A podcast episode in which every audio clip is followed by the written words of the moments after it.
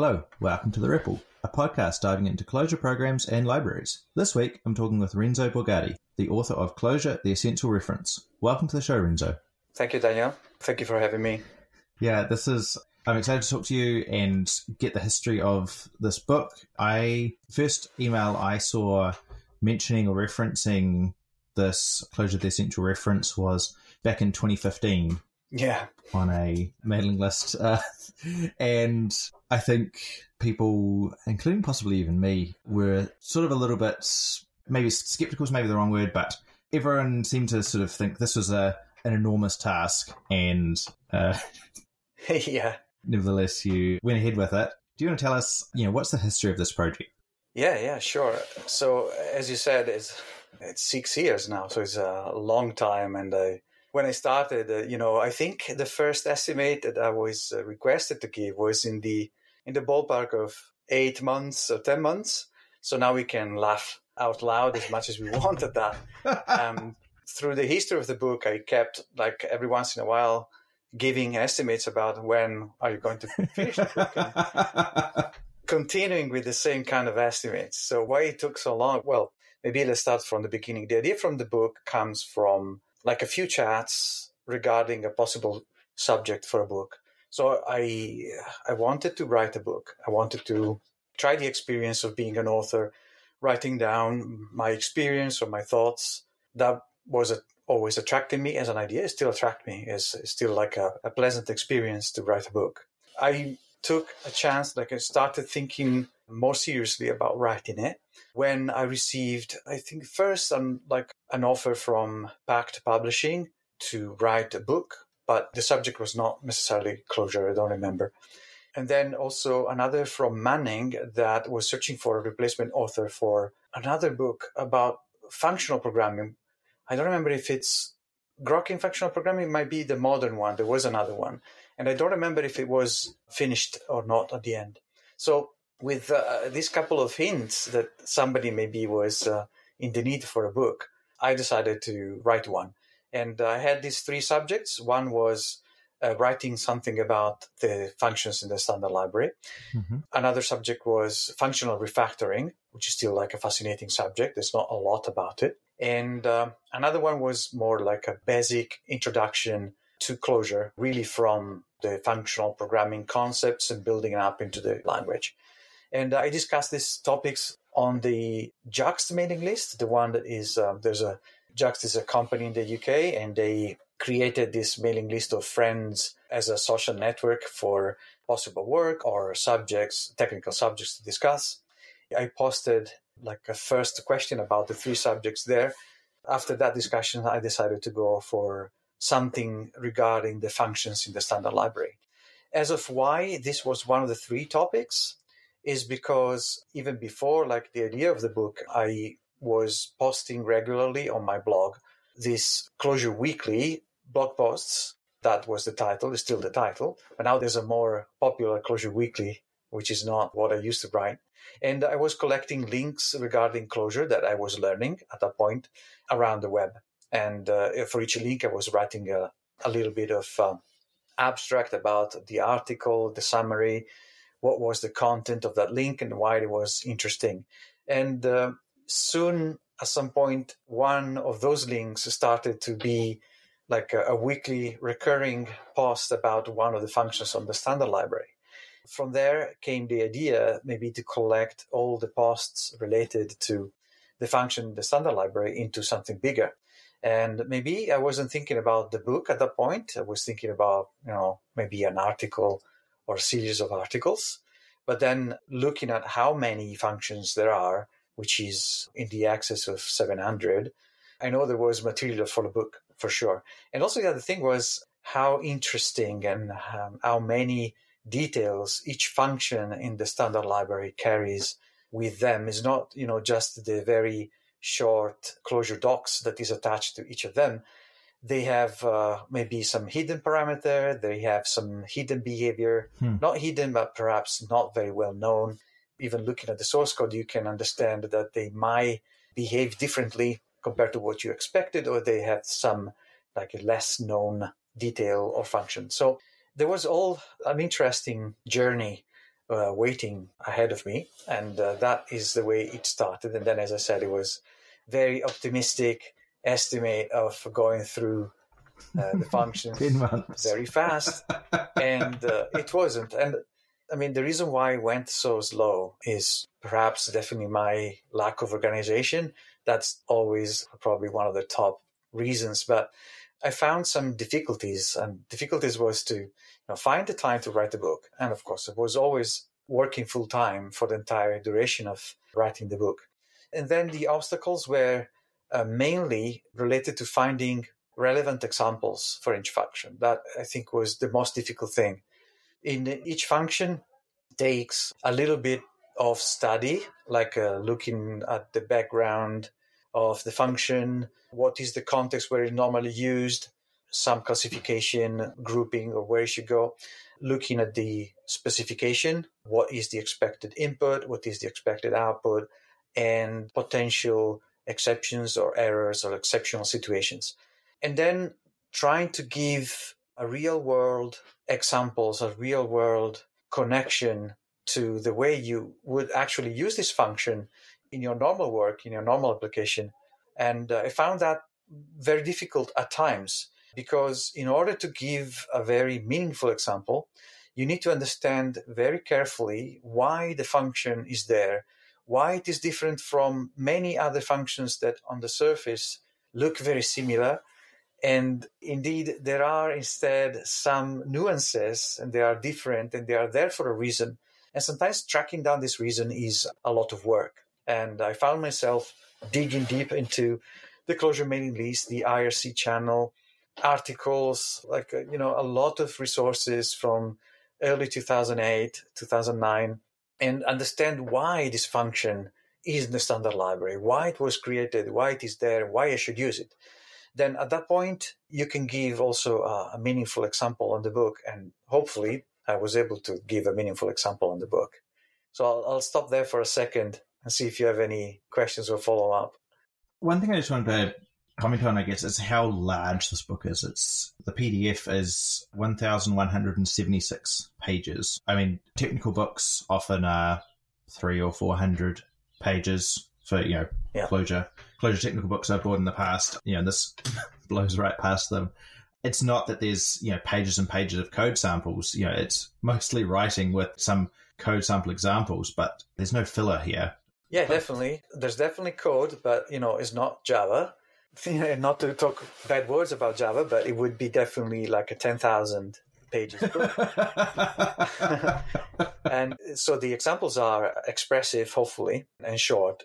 And uh, yes, and for each example, um, it's not just the example, but there are many notes about the mm. relevant lines, what you need to focus on for a specific example or snippet of code. You, you can see like a narrative that is taking you through an example and, and, telling you this is why this was done and this is why this is here and so on and so forth. So yes it's not it's not just code. And also one of the goal of the book since the beginning was not to make it a dry specification mm-hmm. of the language.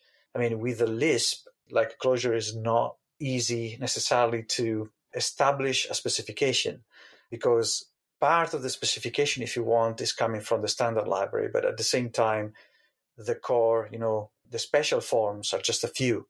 So you can claim that the specification of the language is just given by the special forms, and then everything builds on top of that. but then where is the line? And I believe in the case of Clojure, this I mean, it would be very difficult to give an extensive uh, specification of the language. So it needs to be a little bit of prose, a narrative, and it needs to like tell a story. So I think the reason why it's also long, if you want, is that it shouldn't read like a dry specification. It should read easily. I hope it's uh, creating some curiosity to understand how things are working for that functioning inside Clojure. Yeah. One other thing that I really appreciate about the book is performance notes. So notes about performance considerations and algorithmic complexity and even what's actually going on like I'm just sort of picking at random here, a sorted set, mm-hmm. and it talks about the sorted set creates a Clojure persistent tree set, which is a wrapper around the persistent tree map, and this is the implementation. And it gives you not just like an understanding of how the code works, but what's actually going on underneath Mhm. and what's like the cost model that you should be thinking about when you're using these things, where the you've even got benchmarks and graphs and charts showing when you apply functions to different ty- kinds of collections or with different complexities of inputs or distributions of keys. Like it feels almost like if you had like a really good Clojure programmer as a like as a mentor and they were just like, look, we're going to spend a year and I'm going to take you through every part of the language and I'm going to kind of tell you not just like what you can read in the docs, but what you should know that the docs aren't Yeah. going to tell you. Yeah, that was definitely one of the driving themes. And uh, performance was also probably just after finding the right examples was the section that sometimes required careful a lot of time to put together the charts or understanding the performance profile and still probably don't claim that these performance profile are perfect i did the testing the best way i could to give justice and to make it replicable and like trying to avoid any like outside effects impacting on the performance results and so on so i've used uh, mainly criterion to do all the benchmarks and hmm so, but even doing that, I believe sometimes there might be a few charts impacted by external factors.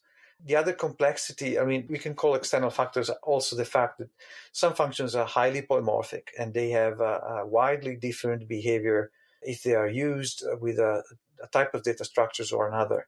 And, uh, and you can expect that. And the, the other, of course, the other parameter you need to consider is the size of the input that you are processing and the performance curve will change based on how big the sometimes will change depending on how big the size of the input is um, so with all these variables involved uh, in in performance it's quite difficult to give like a, a full picture of how a function is expected to behave of course the big o notations should be accurate and should give you like a, good idea but sometimes even that is not necessarily true, right? Uh, even the linear linearity in Clojure is almost always a logarithmic curve in with base 32. That Yeah. normally the case, right? There's no, there are very few functions. I mean, very few sequence processing functions that are truly linear. I'm not sure if there is any because all the data structures are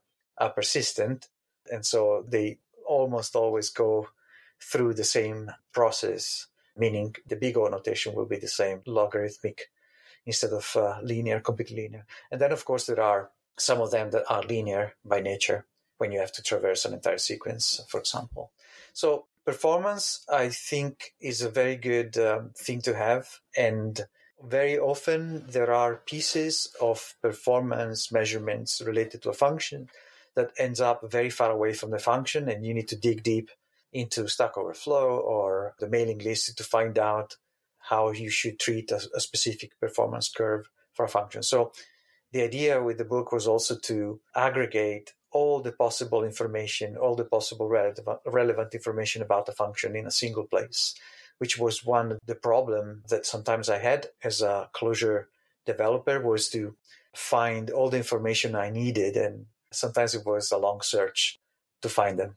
You've spent six years looking really, really hard at the Clojure Standard Library and the Clojure project around it.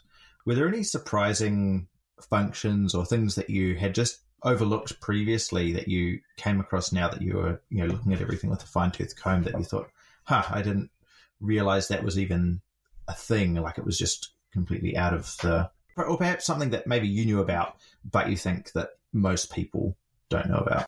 So there is some interesting complexity in a few functions, but maybe by now they are a little bit more known to the large Clojure public.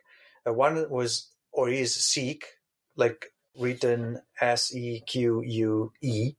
I think it's pronounced seek. Mm-hmm. I mean, this is an interesting function. is like a sequential processing function. is a sequence generator, as it is class- classified in the book, and uh, uh, you know, it's similar to other sequence function, but if you look inside, you understand what the mechanism is, is much more sophisticated. It creates an essentially an in-memory queue during like sequential processing in order to decouple the way the sequence is produced from the way the sequence is consumed. So it's a highly concurrent or thread based functions that is quite complicated in nature. Like what it does is quite complicated, but it, has got this uh, very simple, very elegant uh, surface interface. We, you know, you just don't perceive the complexity that is going on underneath. And it's got like a couple of very narrow use cases. So I believe I never used, I probably used it once, and this the example that is uh, on the book. I've used it once for a sort of pagination, and uh, you can use seek uh, every time you have this discrepancy between the speed at which the sequence is produced and the speed at which it is consumed. And when you have this, you can have seek essentially doing work in the background while you are like a, if you are a slow reader, you're doing your slow processing of the elements in the function, uh, sorry, elements in the sequence, and Seek is doing work for you in the background. So it's very sophisticated, and also understanding why it is in the, the standard library required me uh, quite a lot of digging. And uh, luckily, in this case, there was like a very useful discussion on the mailing list between Chris Houser and uh, Rich Hickey regarding this function. So I could understand the intricacies and the specification of this function, I understand why it is there and why it is useful.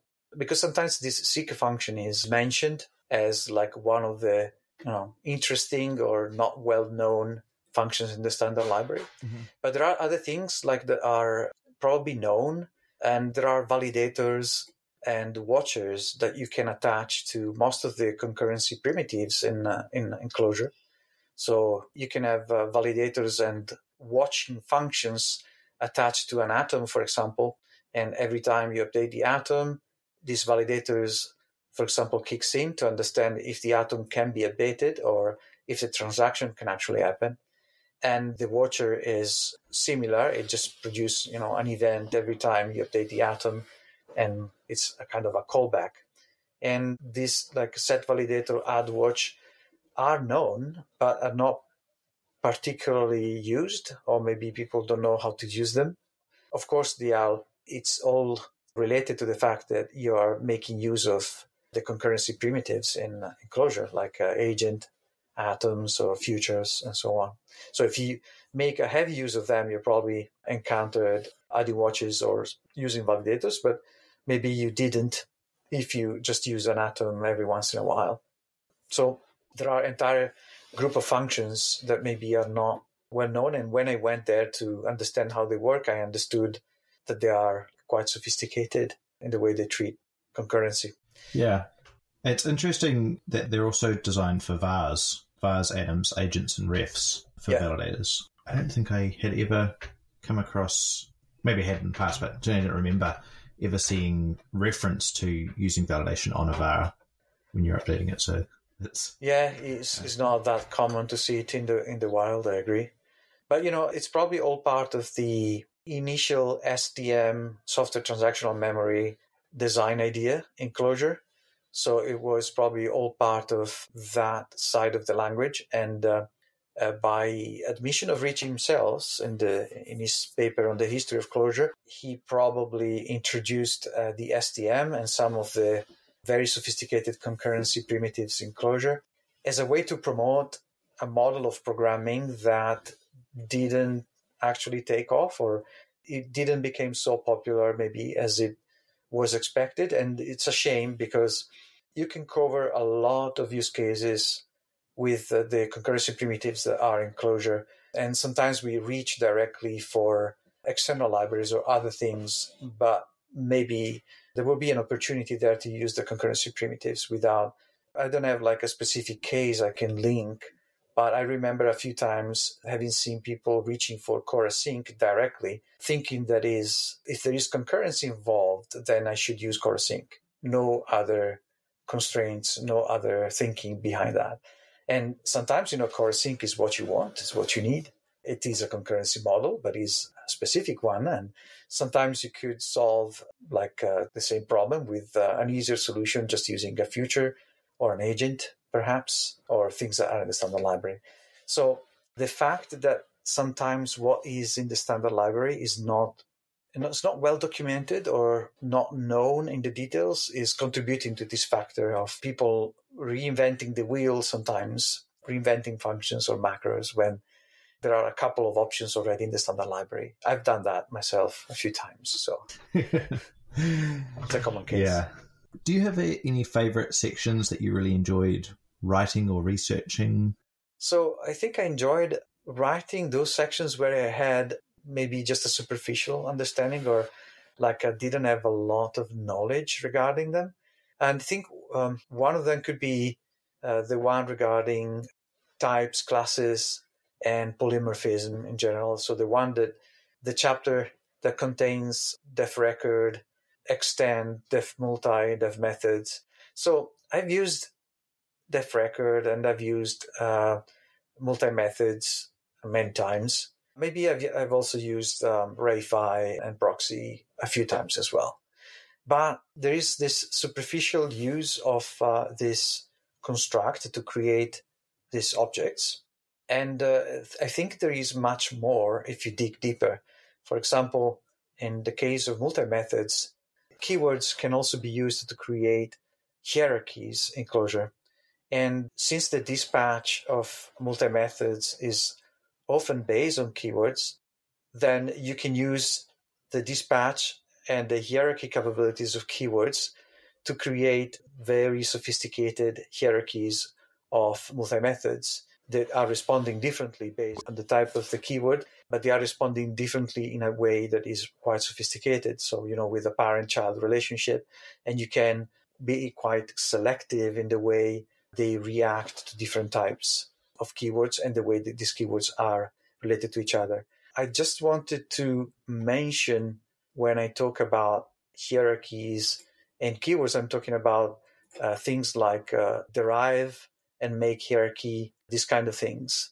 And uh, there is um, a paragraph, or maybe we could call it a chapter dedicated to that, where you can see how you can create a, a hierarchy with keywords and use that to drive the behavior of multi methods in this like group of functions there's also parents ancestors descendants and everything that you need in order to traverse the hierarchy and understand where you are in this hierarchy of entities.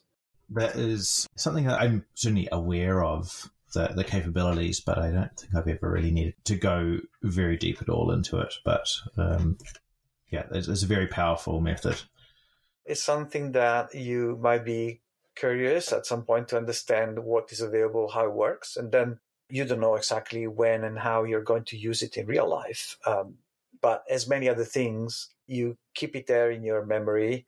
At some point, you're going to have this haha moment where you're pattern matching on this specific feature of Clojure and says, maybe, maybe that can help me. And and then at least you know where you're going. At least you know where you need to go.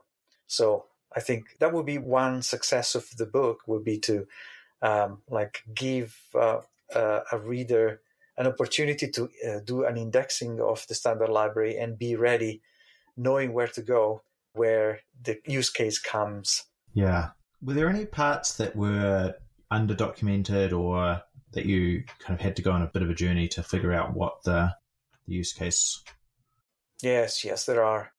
Now, I try to remember a few examples, but so there's a few examples in the documentation of dynamic variables.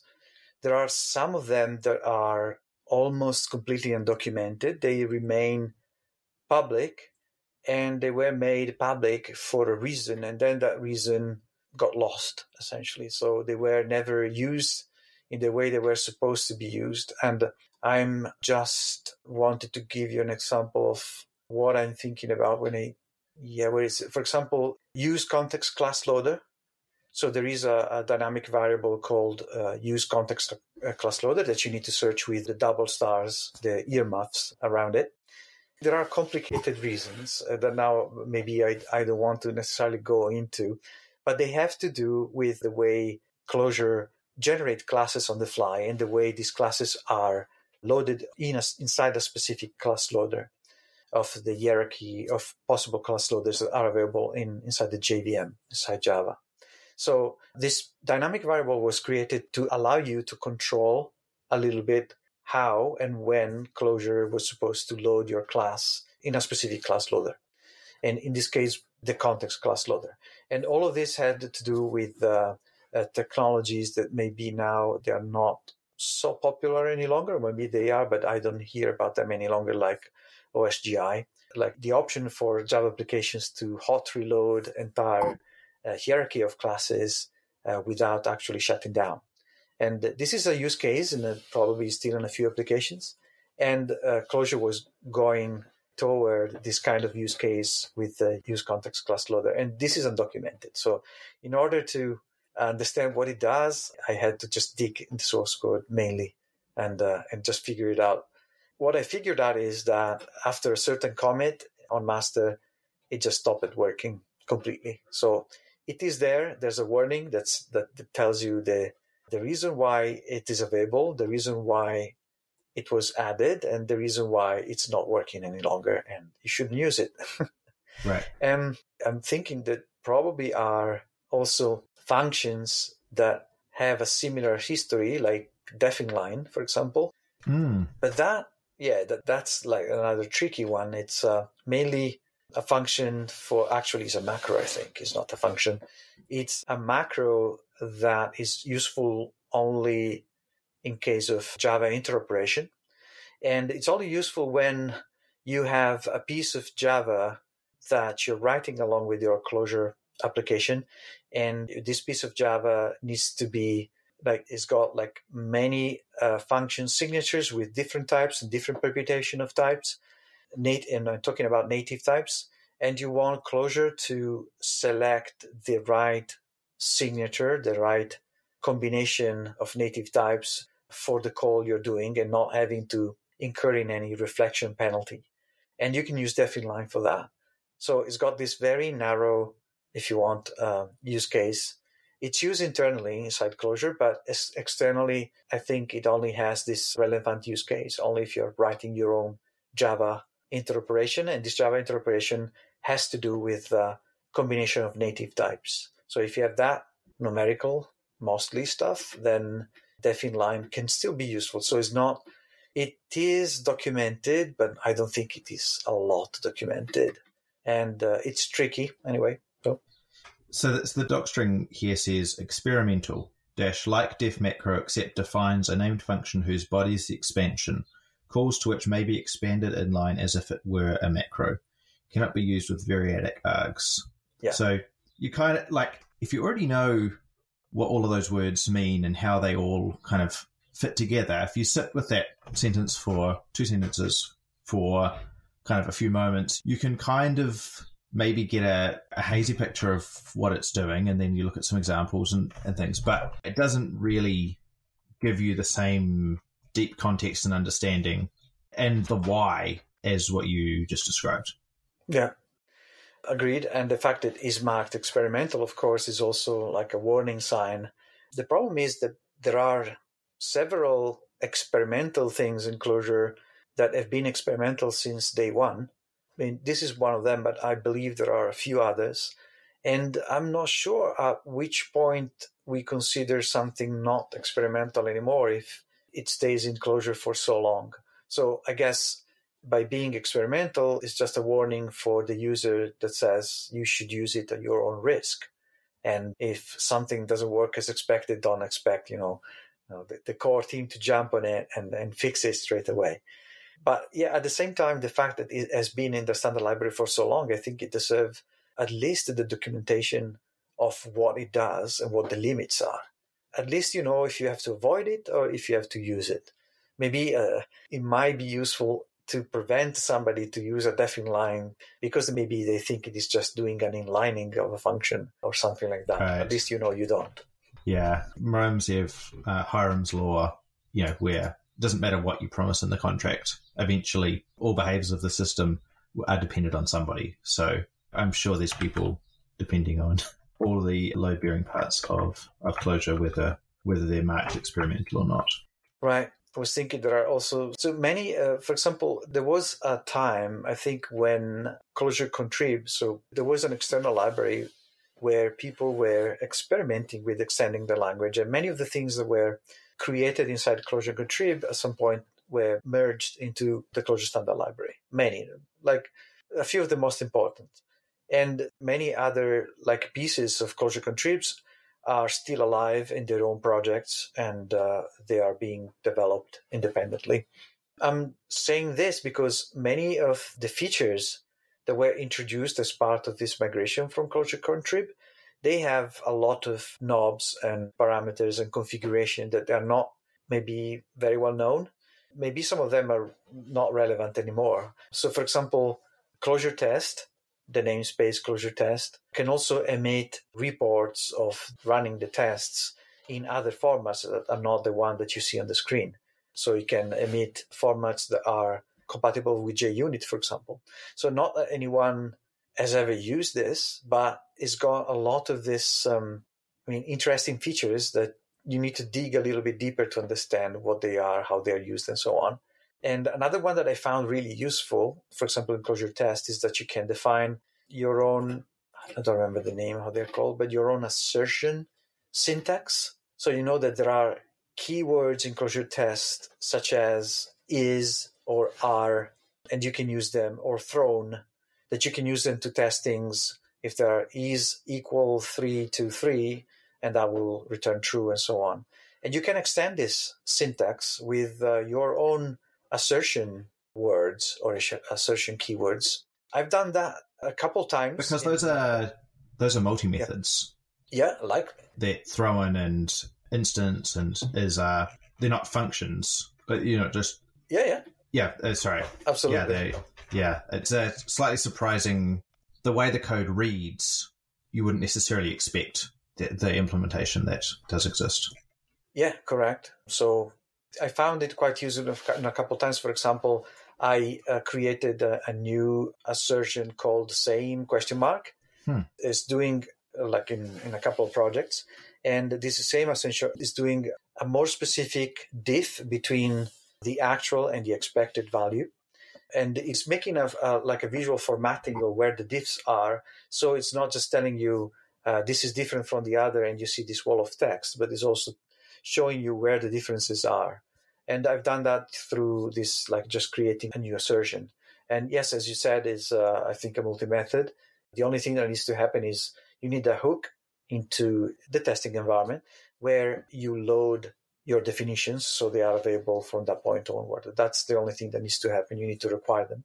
But after you've done that, you can create an entire library of this, uh, you know, assertion syntax with your own. Uh, another one I, I, remember I created is uh, uh, an equal for double with precision, where I can assert what is the what is the confidence. So is this value equals to another with the confidence uh, zero point five percent, for example, something like that. So these sort of things are present in other testing frameworks, and you can actually have them Clojure tests too if you extend it. Mm. So this book is 1200 pages, almost 300 uh, footnotes. How did you write it? Like technically, what was the tool chain, and you know, how did you keep track of such a large yeah volume of work? Uh, luckily, you know, I don't know other editors, but Manning allows you. I mean, or like is suggesting you either to write it in Word, as a Word document, mm-hmm. or AsciiDoc. And I never thought about like writing anything in Word because I had a very bad experience writing larger documents with Word. And I wouldn't be able to, I think. I think I wrote my master thesis in Word, and I think that was when I said never again. And uh, AsciiDoc is instead like a very pleasant experience to write a book into. It's very powerful. It's got all the possible formatting and um, uh, things that you can think of in a very well published book, including creating the table of contents, like a specific treatment for appendix, indexes, and stuff like that. And also for like writing code with uh, annotations. And all of this is available to you with uh, an easy syntax that it, it's like Markdown. It's essentially just a little bit more expressive or complete than Markdown, but not that much more. So it's the same the same kind of simplicity, and it's not LaTeX, which I mean I don't have anything against it, but that requires a learning curve, and uh, I'm not sure I would. Be, uh, I mean, I would probably be able to write a book in LaTeX with some effort. I'm pretty sure, but AsciiDoc is definitely has got like a very easy learning curve and uh, entry level, and it's got good tooling as well. So you can download AsciiDoc publishing chains that you can install locally to render your AsciiDoc document into HTML or PDF, and they're quite easy to use. So definitely recommended. And if I wanted to write another book, I would definitely go again with uh, AsciiDoc.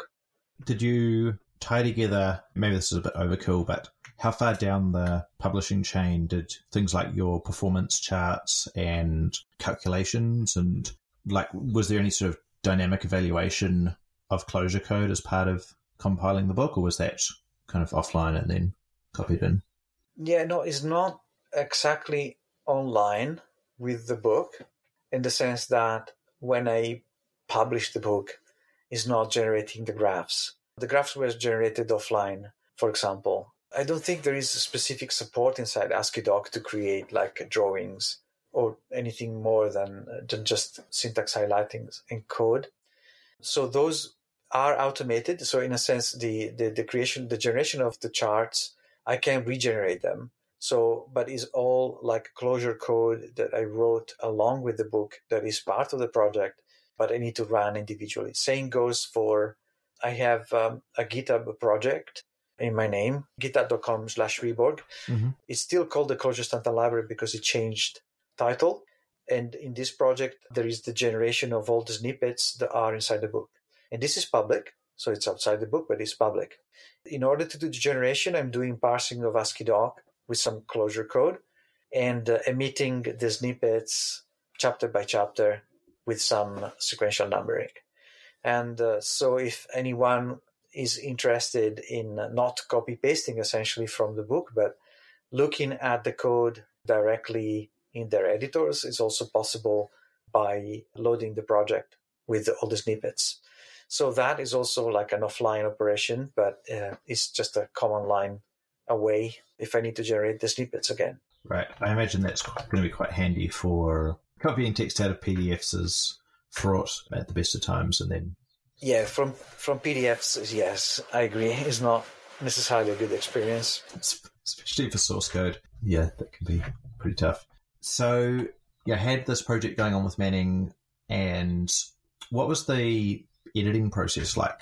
You know, how did they? What kind of feedback did they give you? I know oftentimes other people will get approached to sort of preview the book and review or give technical feedback. Yeah, they have a quite good process, I think. They assign you a technical editor and you interface mainly with this person and they give you feedback as well but they are not necessarily technical to the level that they can you know understand completely the content of the book so there is also another technical editor and now probably i'm not calling them with the, the right title because i don't remember that is, um, in my case, it was Alex Ottinger, mm-hmm. if I'm pronouncing his last name correctly. And Alex is uh, also, I think, the maintainer of Planet Clojure and uh, uh, probably a few other projects as well. I think he was very kind in uh, reading the book top to bottom, and uh, he found a lot of uh, problems and, and also raised interesting thoughts and uh, I almost incorporated 90% of all the feedback I received from him. So this was probably one of the most important feedback, and uh, this person is essentially an employee or a contractor of Manning. So I guess Alex get paid somehow, probably maybe just in receiving copies of the book. I'm not sure what the, what, what is the way uh, Manning approaches uh, technical editors. And um, this is not the only way Manning gives you feedback. It also regularly circulate the content of the book to like a close or like a restricted group of um, people from the community that from my point of view they are anonymous. So i don't know exactly who they are but some of them are really good. So i suppose they are known names and they received a copy of the book and they're asked to read it and to give feedback and they have to reply to a series of questions. And uh, also some of these feedbacks that i received let's say every i think we, we did three cycles of this and each time i received between 8 and 12 uh, replies or like full feedback.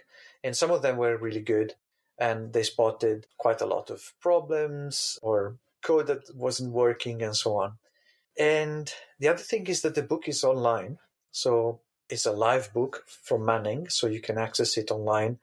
And there is a way for readers online to report feedback or any problem they found. And quite a lot of feedback came also through that, especially, you know, small syntax uh, problems or like uh, code that was not displaying correctly.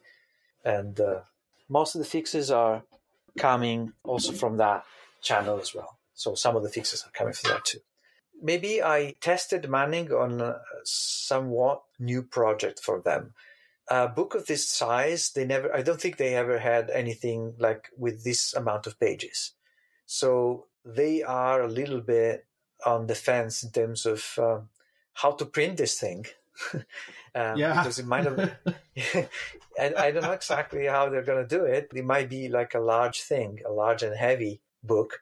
The other thing is this book, maybe there are others now, but it was, I think, one of the first that was hinting at the problem of how to keep up with the language changes. So the mm. this is hmm. a specification, right? So it's most it should be more subject to language changes than I don't know other kind of books they are maybe explaining principles. The principle might stay the same for a long time, but the specification of the function of the standard library might change.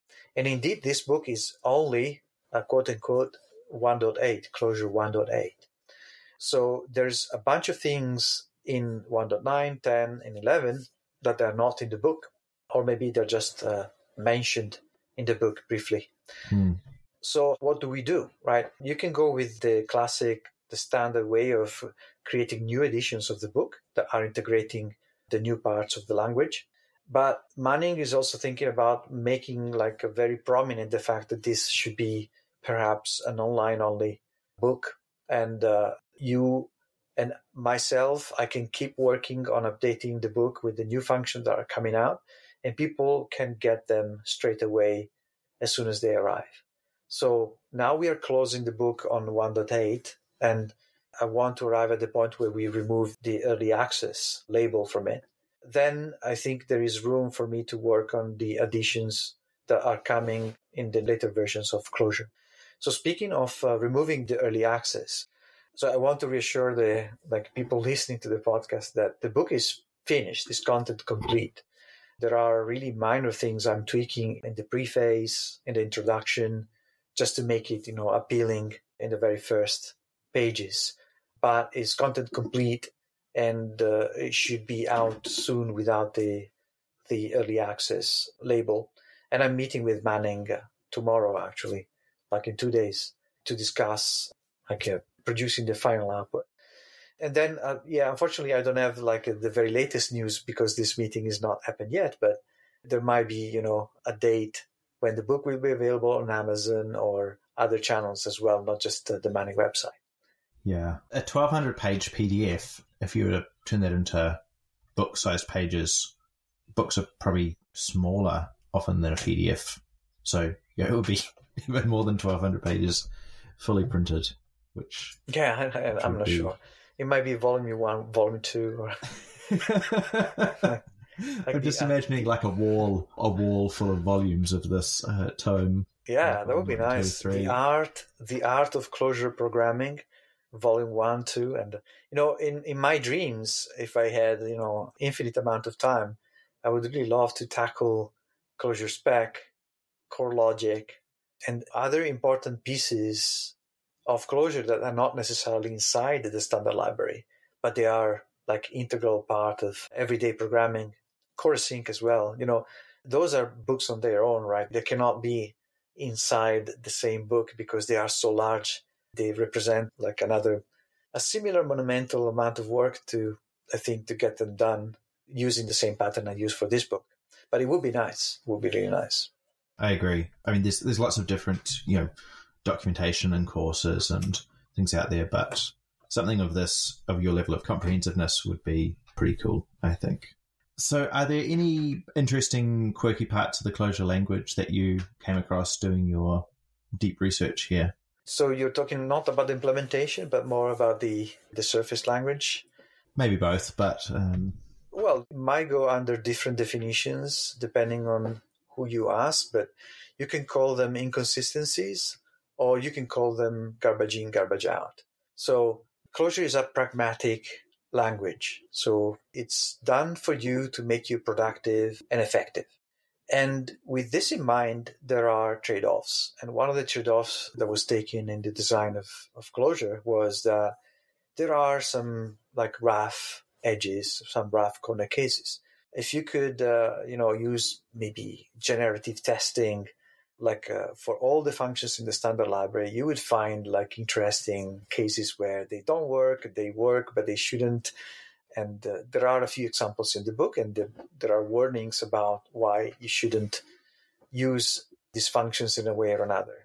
So, one example of that is uh, a Clojure set where functions are happily accepting almost any kind of Clojure collection, not just sets but in theory, you should, if you do a union or if you do an intersection, you are talking about sets and you should probably give this function sets in input. But sometimes they work with something that are not sets, they work with vectors, but that is a mistake. The reasoning is here is that you should be consistent, you should be disciplined and pass, be sure that you're only passing sets to this function if you don't want surprises.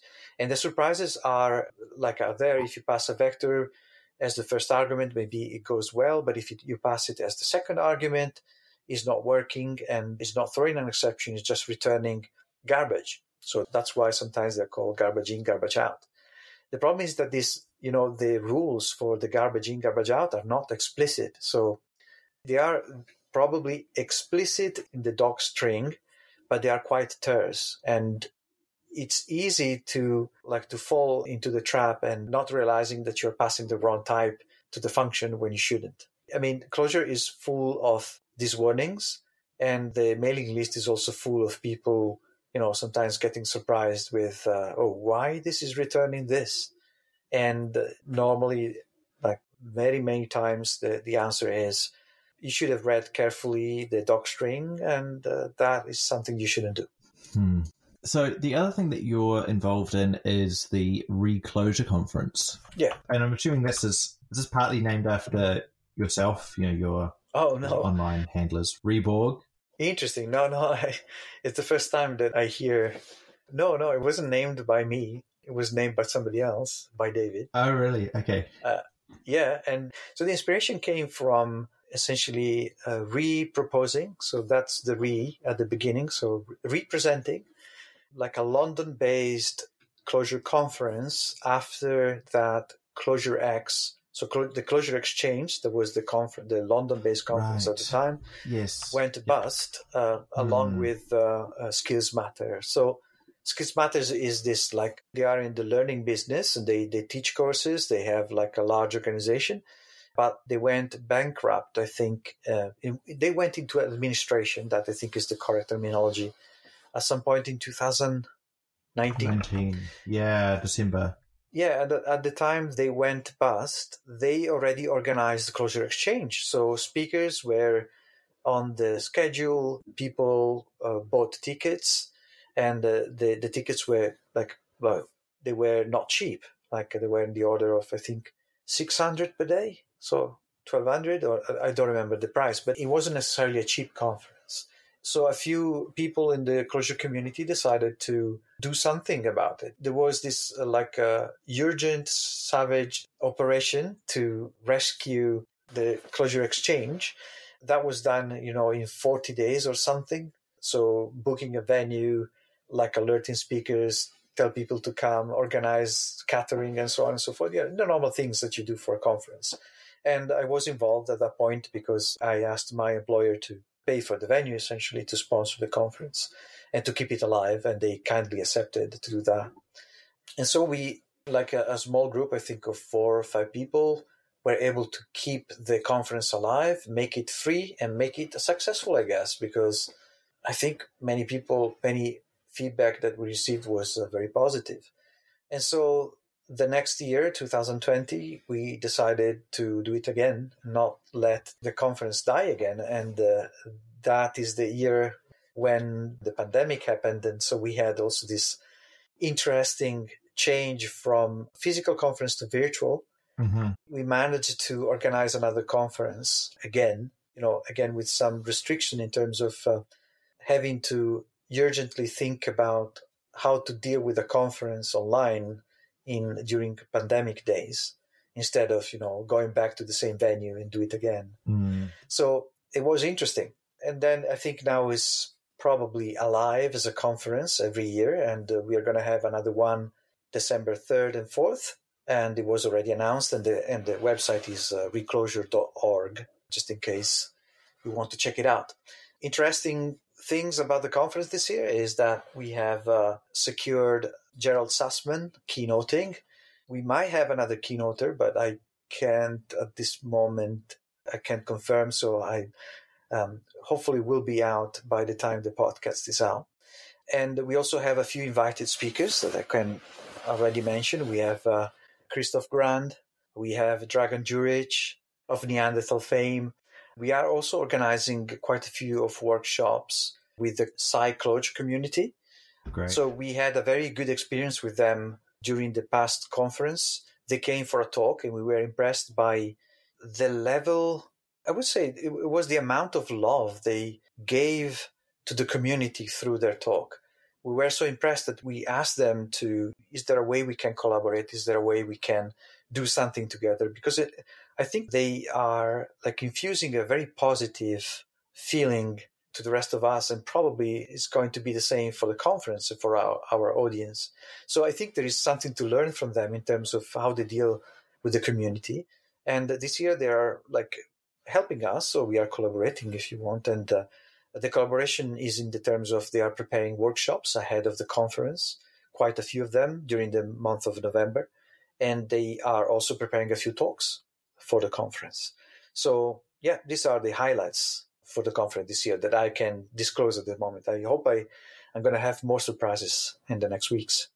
All right. As also, yeah, echo that. I think SciCloj has been kind of this surprise. wasn't something I was expecting to see pop up, but it's been a you know consistently positive and vibrant part of the Clojure community. Absolutely, doing all sorts of great things. So yeah, I'm, yeah, I'm, and yeah, I just I just talked about the, their community engagement, but I should mention, like you know, the amount of effort, the the amount of time they're putting into their goal and what they believe, like to make Clojure being a language that can compete with Python in the scientific community. So make it big again, because at some point a few years ago we had the impression that we could compete with Python, and then you know maybe abandoned the idea for some time but now they are pushing again, and I think is a very good commitment that they're having to push this part of Clojure forward for like you know scientific calculus, scientific communities. Yeah, I agree. And the CFP is open until 10th of October. I don't know if this podcast is actually going to be out uh, in time for, for anyone listening to get uh, oh, it's fine to get their CFP in.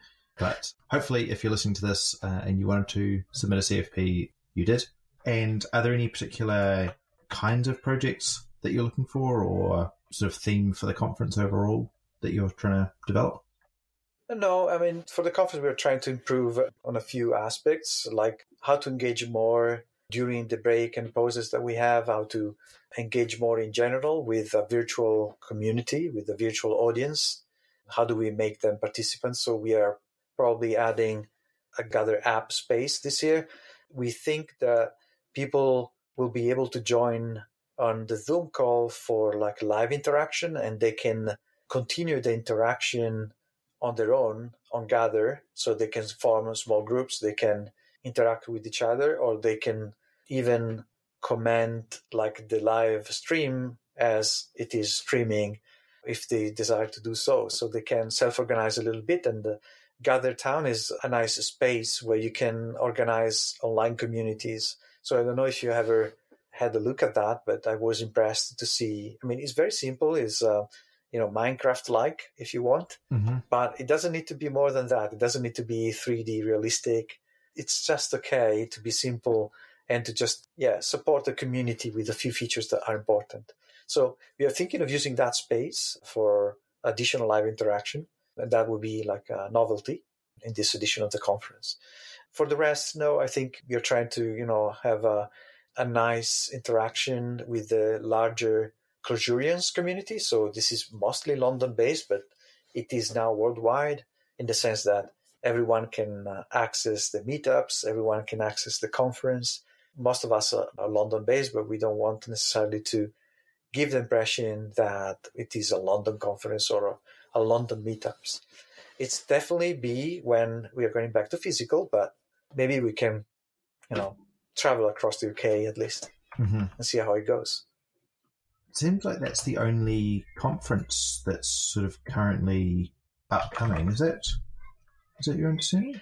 Yeah. Now uh, that uh, as we are talking, Strange Loop has just finished, Right, of course. and I think that was uh, the only other big event that was going on. I think Lambda Days is 2022, if I'm not wrong. So they are doing advertisement now, but it's going to be next year, not this year. We didn't have a lot of Clojure events. For example, there was no Conj that I know of. There was no Dutch Clojure days.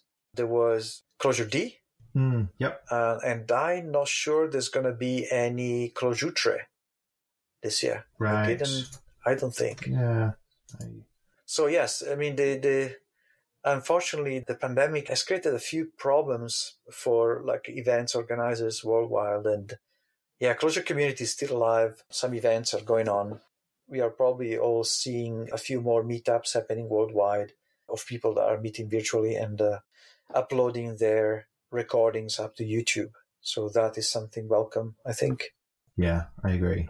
I'm not sure when, things get back to full international conferences where people are Yeah. you know, traveling traveling around the world. I'm looking forward to join my next like uh, physical conference after like two years, I guess. So yeah, I can I can I mean I'm pretty sure that the first ones that are gonna be physical, like in 2022, they're probably gonna be heavily oversubscribed, or I hope so. Like uh, many people would like the idea to go back joining together in person, or at least I hope so. Hmm. Yeah, I, I hope so too. Well, that is a hopeful note to end on. Thank you so much, Renzo, for writing this book that I think the Clojure community is going to benefit from immensely. I would encourage people to go and purchase the book. Manning has given us a discount code for that. That'll be in the show notes, so you can use that link to purchase the book with a discount code and pick up the book both to boost your own knowledge and also support Renzo, who's done you know a, an incredible amount of work to do this archaeology and pull together an outstanding piece of work. So thank you for everything you've done in all the aspects of the Clojure community you've contributed to, and I will be keenly waiting for the Clojure spec uh, book coming out very soon. I'm sure. My pleasure, Daniel. It was a pleasure being guest of the podcast. Thank you very much. All right. Thank you, everyone, for listening.